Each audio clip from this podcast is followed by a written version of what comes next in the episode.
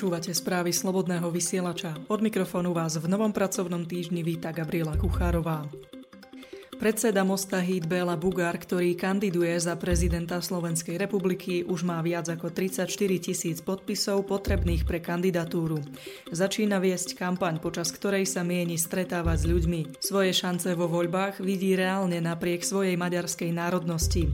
Oznámil to na pondelkovej tlačovej konferencii v centrále strany Mosta Hít, informoval denník Pravda. Podľa Bugára je reálna šanca, že sa dostane do druhého kola volieb. Kampaň si má podľa vlastných slov Bugár financovať sám, pričom prispeje aj strana a kolegovia. Doplnil, že dnešným dňom zastavuje fyzický zber podpisov a začína kampaň.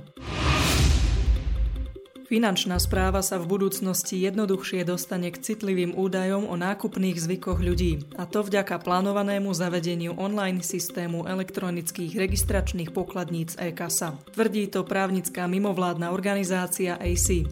Podľa organizácie s bločkom, ktorý odošle podnikateľ, obchodník do systému finančnej správy, bude identifikovaný aj zákazník a tiež to, čo nakupoval. Vyplýva to z navrhovanej zmeny zákona o registračných pokladniciach, ktoré dalo ministerstvo financií na pripomienkovanie ešte v júli, píše denník ZME.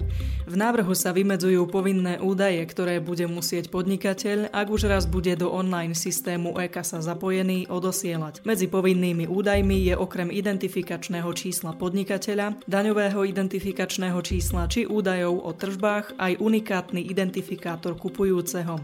Ministerstvo financií spolu s finančnou správou svorne tvrdia, že údaj o kupujúcom, ktorý by ho identifikoval, povinný nie je. Finančná správa zároveň vyvracia tvrdenia, že by mala mať v budúcnosti po spustení systému informácie o tom, čo kto nakupuje, a teda prístup k citlivým informáciám o ľuďoch, čo by bolo podľa AC porušením nedávno zavedených európskych pravidiel GDPR. Údaje sú citlivé preto, lebo by mohli o zákazníkovi prezrádzať aj informácie o jeho zdravotnom stave, napríklad, že má alergiu na lepok alebo ako často nakupuje alkohol. Nitrianského mestského poslanca a zároveň kandidáta na primátora Nitry Štefana Štefeka v pondelok ráno zadržala Národná protikorupčná jednotka. Informuje o tom denník N na svojej webovej stránke, odvoláva sa na zdroj z polície.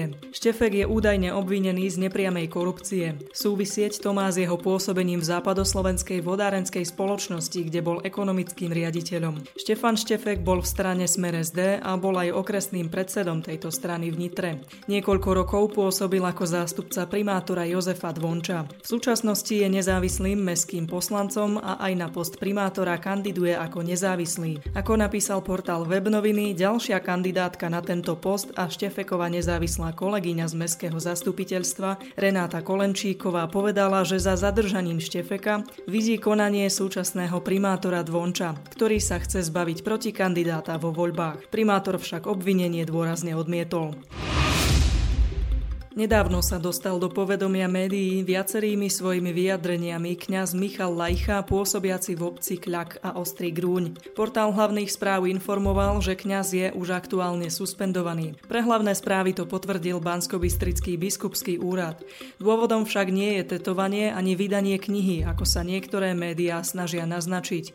Podľa biskupského úradu Lajcha 21. septembra 2018 dostal zákaz vykonávať úkony kňazskej služby služby, lebo dňa 10. septembra nedovoleným spôsobom opustil pracovné miesto vo farnosti Kľak a veriacim neslúžil denné sveté omše. Zároveň menovaný kňaz 21. septembra bez udania dostatočného dôvodu neprišiel na stretnutie s diecézným biskupom. O kontroverznej knihe, ktorej je Lajcha autorom a ktorá argumentuje v prospech dobrovoľného celibátu u rímskokatolíckých kňazov, sa pred pár dňami zmienila aj americká agentúra AP. Iránska vláda si v sobotu večer predvolala veľvyslancov Holandska, Dánska a Británie v súvislosti s útokom na účastníkov vojenskej prehliadky v meste Ahvás, pri ktorom zahynulo 29 ľudí. Zmienené krajiny obvinila, že poskytujú útočisko iránskym opozičným skupinám, uviedla iránska oficiálna tlačová agentúra IRNA.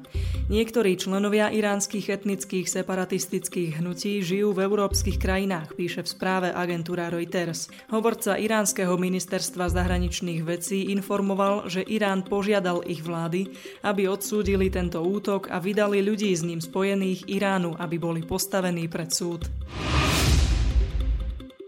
Izraelská armáda v nedeľu odmietla tvrdenia ruského ministerstva obrany, že izraelské letectvo nesie zodpovednosť za nedávne zostrelenie ruského lietadla v Sýrii, pri ktorom zahynulo 15 ruských vojakov. Izraelská armáda okrem toho informovala, že v čase, keď bolo ruské lietadlo nad územím Sýrie zostrelené, sa izraelské lietadla vraj nachádzali v izraelskom vzdušnom priestore. Izrael dodal, že úplné detaily, presné aj faktické, sú známe odborníkom ruskej armády, ktorí uviedli, že mechanizmus na prevenciu konfliktných situácií medzi Izraelom a Ruskom bol aktivovaný v príslušnom časovom rámci. Izraelská armáda vo svojom vyhlásení uviedla, že izraelské velenie pri každom schvaľovaní akejkoľvek vojenskej akcie berie vždy do úvahy aj bezpečnosť ruských vojakov, ktorí pôsobia v Sýrii. Izraelská armáda vo svojom vyhlásení uviedla, že jej bojové lietadla sa nekryli ruským špionážnym lietadlom, ako to tvrdí Rusko. Ruský prezident Vladimír Putin informoval v pondelok sírsku hlavu štátu Bašára Asada, že dodá jeho armáde raketový systém protivzdušnej obrany S-300. Informovala o tom agentúra TASS s odvolaním sa na vyhlásenie Kremľa. Ruský prezident informoval Asada o rozhodnutí prijať niekoľko dodatočných opatrení na zaistenie bezpečnosti ruských vojakov v Sýrii a na posilnenie protivzdušnej obrany tejto krajiny vrátanie dodania moderného systému protivzdušnej obrany Sýrii uviedol Kremel. Krátko predtým sa k záležitosti vyjadril hovorca Kremľa Dmitrij Peskov. Na novinárskú otázku, či dodanie systému S-300 Sýrii môže poškodiť rusko-izraelské vzťahy, odvetil, že toto opatrenie nie je namierené proti tretím krajinám. Opatrenie má podľa neho zabezpečiť lepšiu ochranu ruských jednotiek po nedávnom zostrelení ruského lietadla sírskou protivzdušnou obranou, ktorá tak reagovala na predchádzajúci nálet Izraela. Moldavský ústavný súd pozastavil výkon funkcie prezidentovi Igorovi Dodonovi. S odvolaním sa na informácie získané od tohto orgánu o tom informovala v pondelok tlačová agentúra DPA. Citovaný predstaviteľ súdu agentúre dôvody pre rozhodnutie o suspendovaní hlavy štátu neprezradil. Podľa správ ruských médií tak však súd urobil, pretože prezident neschválil žiadneho z kandidátov navrhovaných predsedom vlády na dve ministerské kreslá. Prorusky orientovaný prezident Dodon zvíťazil vo voľbách na základe prísľubu utúžiť vzťahy tejto chudobnej východoeurópskej krajiny s Moskvou. Tieto ambície však často narážajú na postup iných vysoko postavených predstaviteľov krajiny s proeurópskym smerovaním. Po suspendovaní Dodona by sa jeho funkcie mohol dočasne ujať predseda parlamentu. Ten by mohol takisto vymenovať spomínanú dvojicu ministrov. Nadácia otvorenej spoločnosti, ktorú založil americký miliardár a filantrop maďarského pôvodu George Soros, zažalovala Maďarsko za jeho najnovšie zákony o migrácii, ktoré okrem iného obmedzujú občianské skupiny pracujúce s utečencami a žiadateľmi o azyl.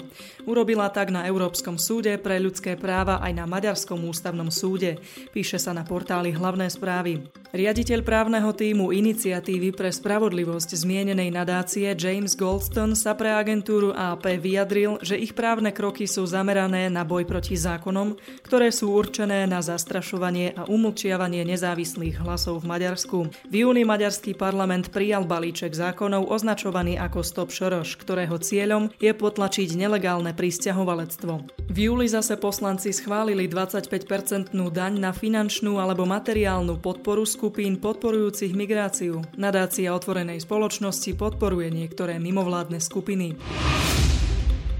Americký podnikateľ Steve Bannon, ktorý v minulosti pôsobil ako poradca a hlavný stratég prezidenta Spojených štátov Donalda Trumpa, prišiel v nedeľu do Českej republiky, kde ho prijal český prezident Miloš Zeman. Hrad to oznámil v nedeľu podvečer na Twitteri, napísal spravodajský portál hospodárskych novín. O stretnutie požiadal Bannon, uviedol hovorca prezidenta Zemana. Ten v amerických voľbách v roku 2016 otvorene podporoval Trumpa. Bannona sprevádzal k Zemanovi poslanec Nemecka nemeckého parlamentu za protipristahovaleckú stranu Alternatíva pre Nemecko Peter Bistroň, ktorý má český pôvod. Benon vystúpil v sobotu na konferencii strany Bratia Talianska v Ríme. Vyhlásil tam, že krajne pravicoví vlastenci sú novou európskou elitou. Povedal tiež, že má v úmysle tráviť 80% svojho času v Európe, aby pomohol populistom zvíťaziť v májových voľbách do Európskeho parlamentu. V kanadskom meste Montreal sa počas uplynulého víkendu konal historicky prvý summit ministeriek zahraničných vecí. Cieľom dvojdňového stretnutia, ktoré sa začalo v piatok, bolo vniesť do zahraničnej politiky ženský pohľad. Informovala o tom v nedeľu spravodajská stanica France 24, ktorú cituje denník ZME. Na samite sa zišla viac než polovica vrcholných diplomatiek sveta. Účastníčky sa sústredili na problematiku predchádzania konfliktom, rozvoja demokracie a odstránenia domáceho domáceho násilia. Šéfka kanadskej diplomacie Christia Freelandová poprela, že by šlo o vytváranie akéhosi rúžového geta. Summit viedla popri Freelandovej šéfka diplomacie Európskej únie Federika Mogheriniová. Ministerky sa o svoje dojmy z montrealského podujatia podelia na budúci týždeň v rámci zasadania valného zhromaždenia OSN v New Yorku. Panamské námorné úrady zrušili registráciu prieskumnej a záchranárskej lodi Aquarius 2. Znamená to, že ak sa plavidlu nepodarí získať novú vlajku, pod ktorou by sa mohla plaviť, v blízkej budúcnosti nebude pri líbyskom pobreží operovať žiadna mimovládna záchranárska loď. Informovali o tom hlavné správy s odvolaním sa na agentúru Reuters. Aquarius 2, jediné plavidlo svojho druhu vykonávajúce záchranné akcie v centrálnej časti Stredozemného mora, sa momentálne momentálne nachádza na mori s 58 migrantmi na palube. Rozhodnutie panamských úradov znamená, že ak loď dorazí do akéhokoľvek prístavu, odoberú jej výsostnú vlajku a nebude môcť vykonávať operácie, kým si nezabezpečí novú vlajku. Francúzsko-nemecká mimovládna organizácia SOS Mediterrané, jedna z charitatívnych skupín, ktoré prevádzkujú Aquarius 2, uviedla, že je krokom Panamy šokovaná a odobratie vlajky prišlo po nátlaku zo strany talianskej vlády. Minister vnútra Talianska Matteo Salvini vyhlásil, že vláda jeho krajiny nevyvíjala na Panamu v tomto ohľade žiadny nátlak. Odpor verejnosti voči príchodu 100 tisícov migrantov cez Stredozemné more za ostatných 5 rokov pomohol talianskej antiestablishmentovej vládnej koalícii do úradu. Salvini v nedeľu vyhlásil, že Aquarius 2 prekážal líbyjskej pobrežnej stráži v práci a ignoroval jej pokyny. Dvaja vyzývatelia porazili prokremelských kandidátov v druhom kole ruských gubernátorských volieb, a to v čase rozsiahlých protestov proti dôchodkovej reforme presadzovanej stranou Jednotné Rusko a ruským prezidentom Vladimírom Putinom.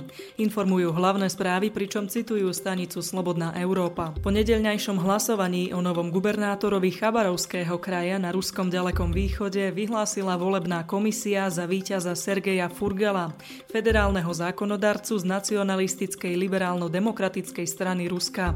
Furgal so ziskom 69% hlasov porazil súčasného gubernátora Viačeslava Športa zo strany Jednotné Rusko. Vo Vladimírskej oblasti vyhral v druhom kole Vladimír Sipiagin, taktiež zo strany liberálno-demokratickej strany Ruska so ziskom 57% nad súčasnou gubernátorkou Svetlanou Orlovovou, ktorá je tiež v strane Jednotné Rusko. Hongkong dnes prvýkrát zakázal stranu usilujúcu sa o nezávislosť územia na juhu Číny. Úrady zákaz hongkongskej národnej strany zdôvodňujú obavami o národnú bezpečnosť, informovala agentúra AP. Ďalšie podrobnosti hongkongskej úrady neoznámili.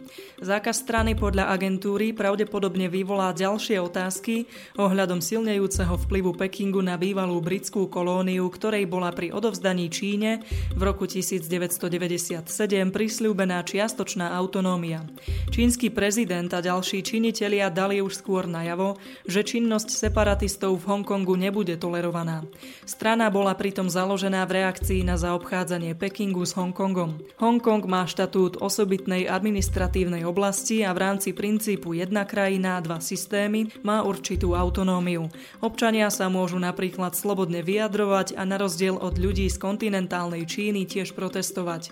Aktivisti sa okrem iného stiažujú na čoraz väčší vplyv Pekingu. Národná strana Hongkongu je jedným z mála zo skupení, ktoré otvorene presadzujú nezávislosť Hongkongu. V miestnom parlamente doteraz nemala žiadneho zástupcu. Večerné správy sú na konci. Pri práci sme informácie čerpali z portálov. Hlavné správy HN Online, ZME, Pravda, Teraz, Web noviny. Od mikrofónu vás zdraví Gabriela Kuchárová. Do počutia pri zajtrajších správach.